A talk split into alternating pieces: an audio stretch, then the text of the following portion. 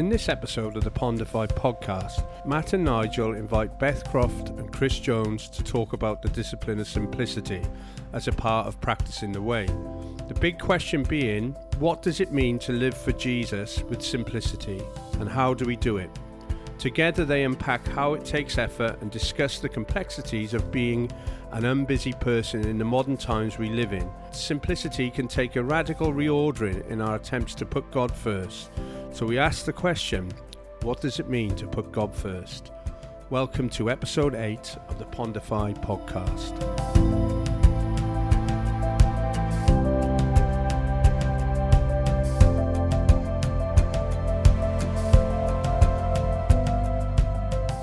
Hello and welcome to the Pondify podcast. I am your host, Matt, and I'm joined by my wonderful co host, Nigel. Hi, Nigel. Hello, Matt. It's really warm, isn't it, tonight? It's boiling in here. Yes, but we're going to crack on uh, as well, and hopefully, we're going to turn the heat up with some fantastic discussion. That was a bit too much hospital radio for that me, That was mate. really cheesy. That was really bad. That's okay. Don't worry. We're going to carry on. I'm joined by two wonderful guests uh, in our studio tonight.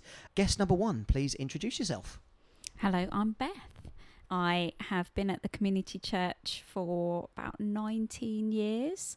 I'm married to Stuart, and we have two kids who are 12, two boys who are 12 and 10. Wonderful to have you, Beth. And we're joined by guest number two. Guest number two, introduce yourself, please.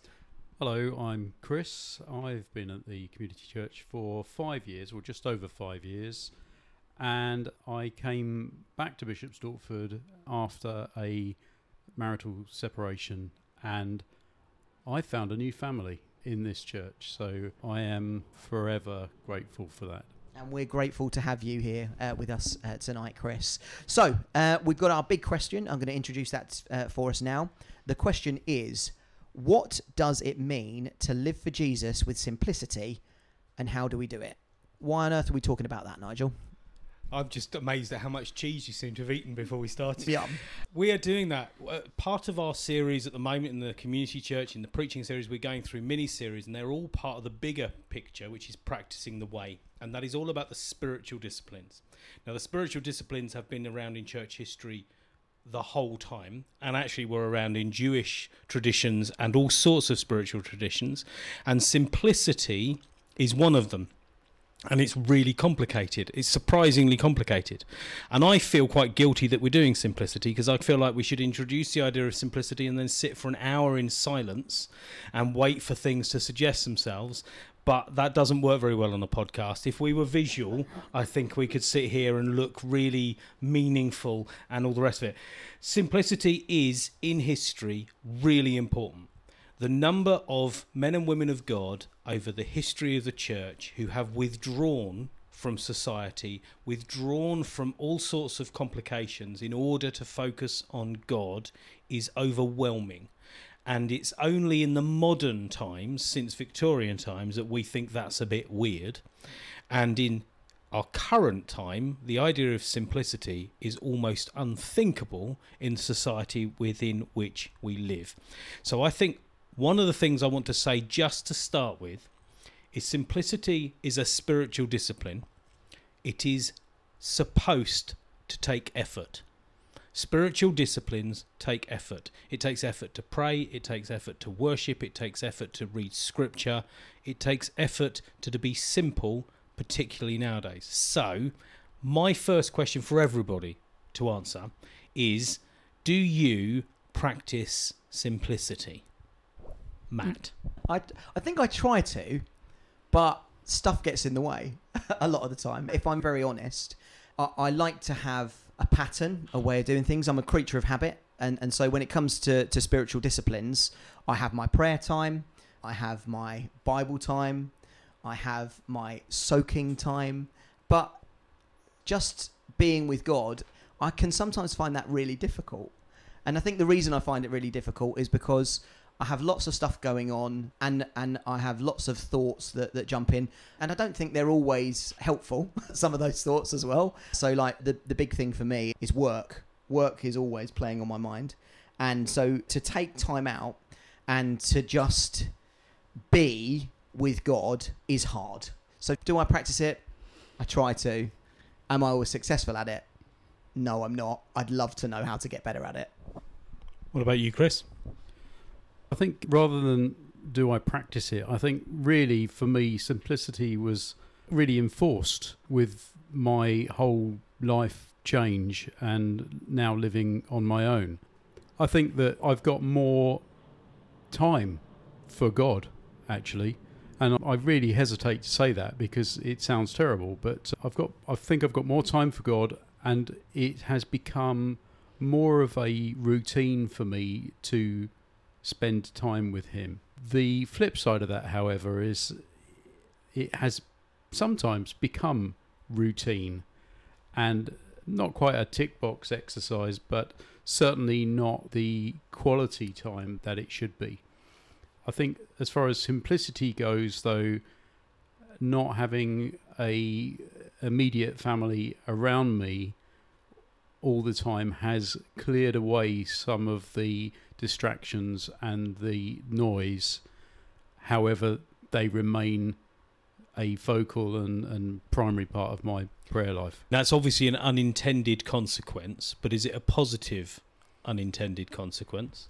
I, th- I really think it is because in out of this terrible situation, something positive has come, um, and I feel that over the last few years, my spiritual life has grown, my faith has grown bef- because of that. Perhaps because I've become more reliant on God as well. So I think it's got to be a good thing. What about you, Beth? it depends what you mean by simplicity. So, if you are meaning simplicity of kind of routine, spending time with God, there's one answer. If you mean simplicity of heart after God, I suppose I've got a different answer. So give us both answers then, Beth. Okay. I think I, because I was thinking, oh, I'm a terrible person to ask about simplicity because I think I overcomplicate everything. I overthink everything. Nigel saying yes. Uh, I overthink everything. I'm quite disorganized, which causes quite a lot of chaos in my life. I love having routine like Matt, but I do find if I'm not organized, it very swiftly disappears, and then I feel even more chaotic. So I hunger for that kind of quiet time with God, but I do have to be really on it to get it. I suppose, like all of us, really, life is complicated, isn't it, and busy. If you mean simplicity of heart, I don't, like everybody, I struggle with the different things in my head, but I do feel like I hunger after God. I really, and I want to hunger after Him more. I don't by any means think I've got that sorted, but I that is a desire in me to want God more and to want to see Him more and know Him more. Yeah, and I'd love to become even better at that. So yeah, the reason I was going yay is because I absolutely get overcomplicating things. My friends will know that before most people have thought about one thing, I've thought about it from 37 different angles, and it is a nightmare for keeping my head clear. And Mm. I've had to put in place disciplines in my life to make sure that doesn't happen. One of them is I have one or two people, my wife being one of them, who will say, Nigel, you're being silly, and I, I will stop doing that. The other thing is I, I go me. for a walk every day. And in my walk, I it gives me space where I don't have to do anything else, and that allows me to sort my mind because my mind is just because it does mean I'm really good at some things, but it means I'm really bad at others, and it gives me that space to do that. So I com- I completely get what you mean. As far as simplicity of pursuing God, I think we'll probably get into that because I think that's a really interesting thing. What I'm interested to ask as a secondary thing is okay, so where are the areas in your life where complexity really starts pushing in? Because I know for me, it's it's that thinking, it's that thought life. My thought life goes mad about things. So I can get, you know, for one of the things I do in my life, I will do funerals. I've had to put in place structures which mean that I don't pursue the thinking that follows through from burying people and from talking about their lives mm. because I'm interested and I care about people. That seems to me to be a logical thing, but that's one of the areas. And of course, I have five children. Life is not always simple. What about what about you, Chris? I think it's it's interesting what you say about having that sort of structure of your thoughts in your mind. It's it's almost the same as that physical structure of, of clearing out clearing out all the rubbish to clear the decks and and have the order in there puts you in a much better position to have that simplicity. As far as the the complications and the the sort of interferences, if you like, for me, I think it comes uh, probably from overthinking as well, but overthinking of myself and self doubt, and a lot of really just thinking, I don't deserve this, I'm not good enough for this, or I shouldn't be allowed this happiness. That's a battle for me, and I think that's something that really God and I are working through. For me, it's uh, like I mentioned earlier. It's it's finding time, but I'm I know I'm lying to myself when I don't, when I say I don't have time because I have time to see my friends. I have time to play on my PlayStation. I have time to watch stuff on YouTube. It's being disciplined enough to say actually what's more important: spending time with my heavenly Father by myself, or mucking about playing car soccer Rocket League. That's for for all you guys that don't know. I would argue that there's a space for that too in a simple life. I play video games and I, I have had to sometimes struggle with not playing too many of them, but it's one of the ways I wind down. It's one of the ways I do that. I, I think it's that balance, isn't it? It's it's saying, okay, fine. I'll give you an example, a real life example at the moment. Work is really tough for me at the moment, and I have played very few video games, surprisingly enough, because instead I am trying to get God's attention. I think that's the way that because there's a difference, isn't there? There's I suppose there's being simplistic for the sake of wanting to spend time with my heavenly Father, just for the sake of spending time with Him, and wanting something from God. Um, so, for example, um, I've gone to some prayer meetings. I've gone for walks and, and prayed. I've um, uh, in, instead of uh, flicking through YouTube, um, I've been watching documentaries on heroes of the Christian faith and the trust that they had. George Muller is the big one at the moment. It's amazing sometimes how God uses complexity to make me more simplistic and to drive me towards him. I think that's maybe something to talk about. Maybe some of the others can relate. The other thing is, again, that always steps in is family life as well, because I really love my family. I really love spending time with them, and and sometimes God has to take a back seat. He doesn't have to take a God a back seat. He shouldn't have to take a back seat, but in the busyness, stuff just gets in the way. Is that making sense? Mm-hmm. So yeah, that's the complexities that I face. I think it's probably similar for me, family life. I think part of the main thing is that I don't deal with practical details very well, and my main part of my life is lots of practical details. So it's diaries, getting children to places, organising food, cleaning, things that I'm not actually that good at. And I get quite overwhelmed by it. I want time to sit and think, and I'm, I've got to just be practical mummy. And so that does something in my head where my head gets quite busy and overwhelmed and I find it quite hard to focus on God because I'm thinking so much about this. So I get quite driven by a tick list and getting jobs done and that can sometimes take over from that call to um, intimacy and spending time with Jesus because that's not as easy to tick off a list or not as satisfying to tick off a list. I've got these five things to do. I'll feel better once they've done, once they're done. So there's the practical day to day life. And then there's Chris and Nigel have mentioned it's the busyness in my head. I do get very anxious. And so I can go down a rabbit hole, lots of different rabbit holes. And I think you're right, we have to be disciplined with those in order to hear Jesus' voice louder than it's a lure, isn't it, for all the anxious thoughts. Yeah, those are the, the complexities, probably, the noise in my life. Again, I do have a strategy for trying to get back to simplicity. It's one that I've spoken to you about this before, Beth. Is the Examen? Have you heard of Examen before? Yes. And we did it when we were doing Loom. I don't know if you remember, Beth. When Yep. again, it was just basically stripping everything down, getting rid of stuff, and thinking through how to get rid of all the nonsense. So, like, one of the questions we would ask ourselves is, what do we need to do to take a break today? What are we thankful for? What are we sorry for? Who do we need to say thank you to? Who do we need to say sorry to? And again, it was a very practical way of walking through dealing with all the nonsense before asking the big questions, which is, what do you want to say to God? Um, one of the best questions, because it was a friend of mine that, that put this together for me, this Examen all these different questions. One of the best questions was Imagine you are a school kid and you've just got home from a busy day of school.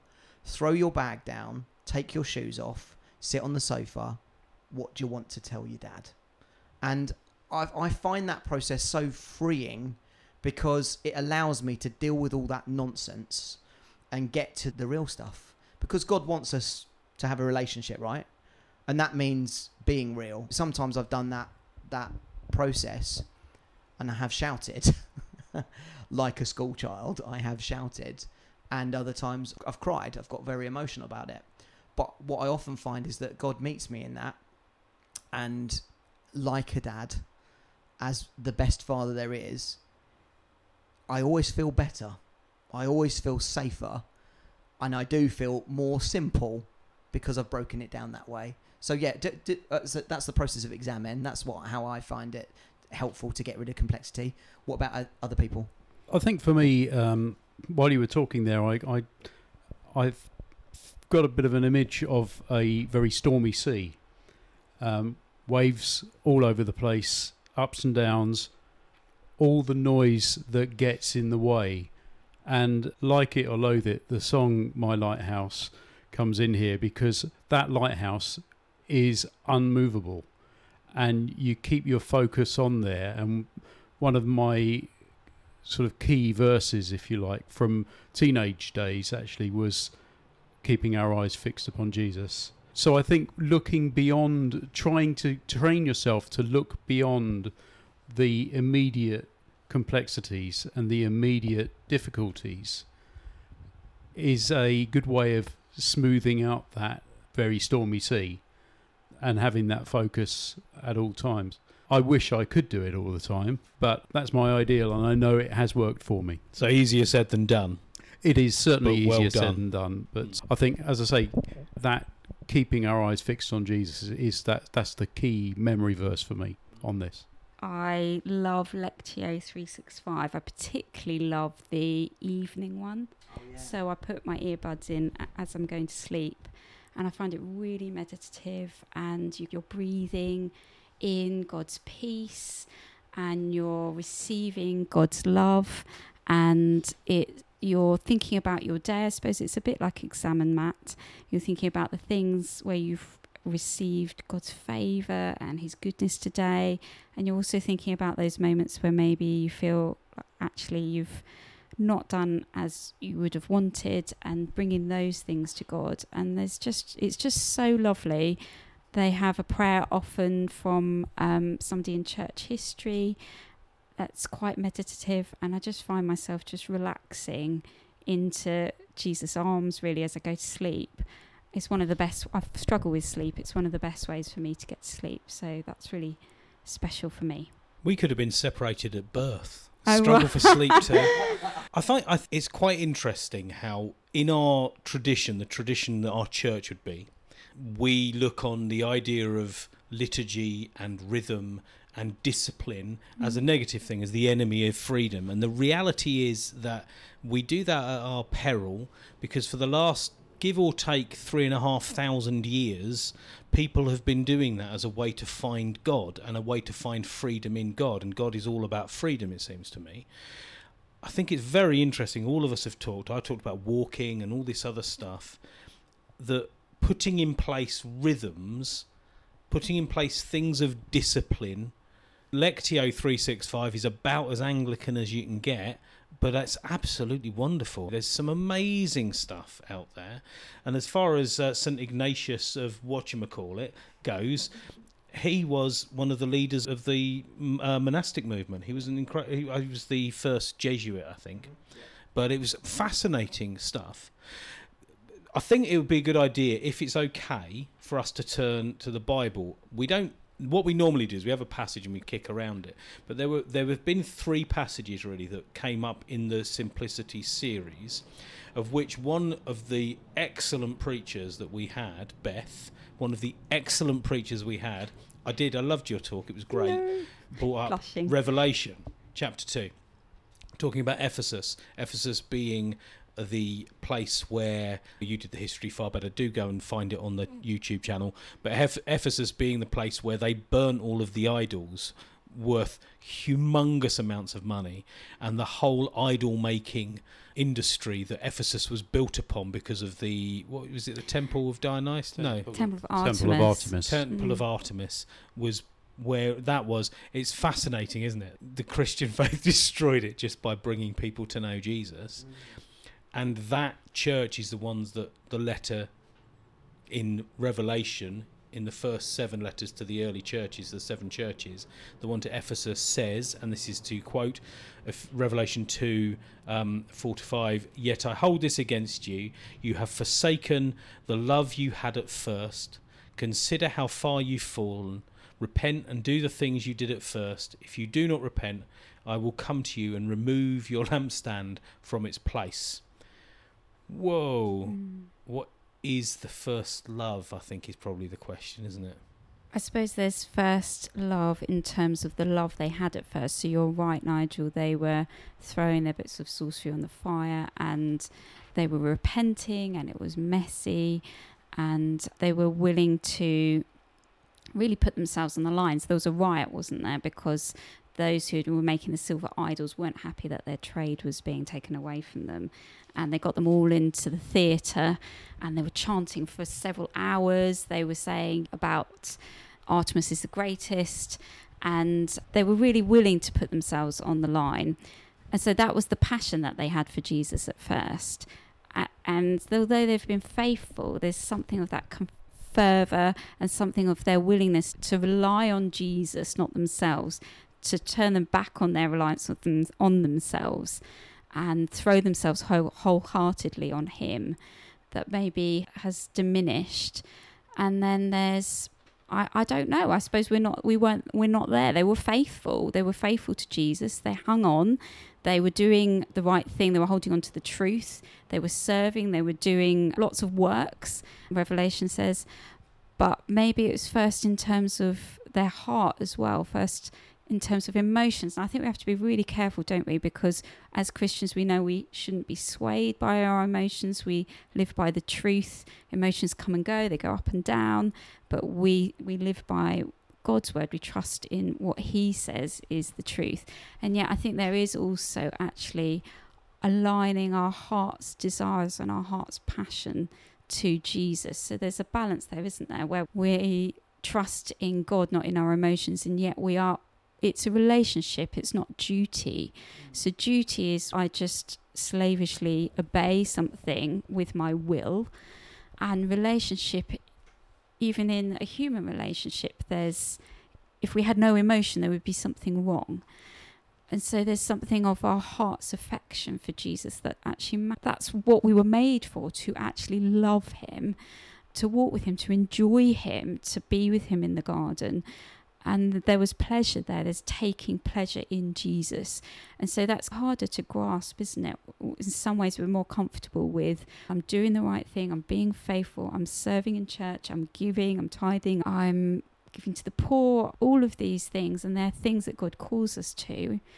But actually, there's something deeper that our hearts shy away from because it's more costly in a way to actually give our, our affection to Jesus.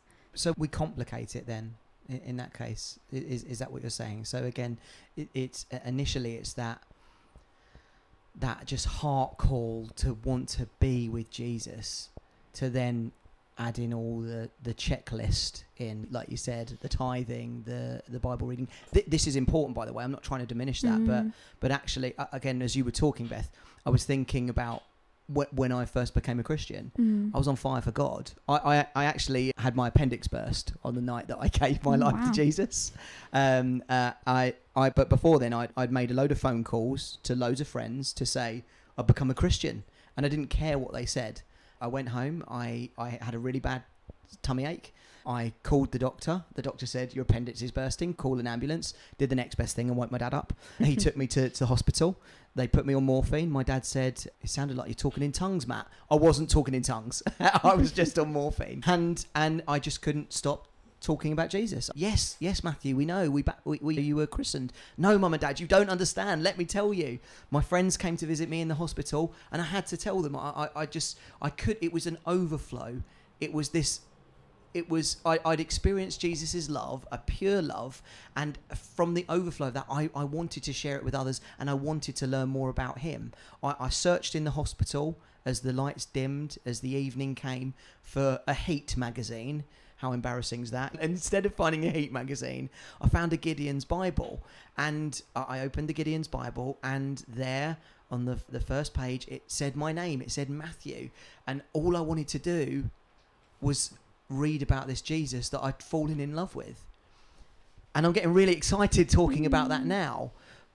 But and I was excited and lots of things but but I started to come to church and that, that was even more exciting. I went treasure hunting. I got to pray with people. I got to see people healed. And then life just went on. And it dulls and it I, I've complicated it. And I suppose I just want to go back to as I've been talking about it and as, as, as I've just been explaining it to you guys there, I just want to go back. There is a hunger there to just go back to that heart overflow. I don't know why I'm telling you this. That's just what I want to do. I, want to keep it simple. I, I think you're absolutely right. It's that first love, that blossoming first love, is something to treasure. It is something to to hanker after actually, and to to long for again to keep going. But I do also think that that love deepens and changes with time, has a different character about it. I think it was quite odd that previously we were talking about almost the liturgy and having a sort of habitual response and a, a structured response to God, and how that balances with becoming routine that Beth was talking about, and uh, and and losing that love. There's a fine line between both, but I think both have are, are very important as well. The main aim, yes, is love, but I think God surprises us as well because He knows what we're like. He is unendingly gracious, and thank goodness. So He can provoke that initial love again and again because He has it all the time. I think we need to be open to allow that to happen as well. That's interesting. We've come back to liturgy. I, it just prompted me to think that actually, when I was growing up as a teenager, I grew up in an Anglican church, and I really struggled with liturgy. I really struggled with it. I used to go and think, "Oh, just saying the same thing again and again," and maybe it's getting older, but actually, there's something in me that hankers after those the rhythms of the church year and there's such depth and beauty in the words in the liturgy. You're right, Nigel, we're in danger of missing something really precious if we just throw it all away. I think we're in the Bible, there's so many rhythms, isn't there? Festivals and yearly remember this. Jesus, uh, God puts in place with the Israelites, doesn't He? Each year, remember this. And I think that's good for our souls, isn't it? To have those moments in our days, in our weeks, in our months, in our years where we're pointing towards God's goodness in different aspects of God's goodness because we forget. We're just we're human, we forget, and so we need those kind of markers, those reminders as lovely safeguards for us almost. Uh, the balance is where do you, how do you do that and still have life? Um, it still be life giving and, and responsive to the spirit as well, I suppose.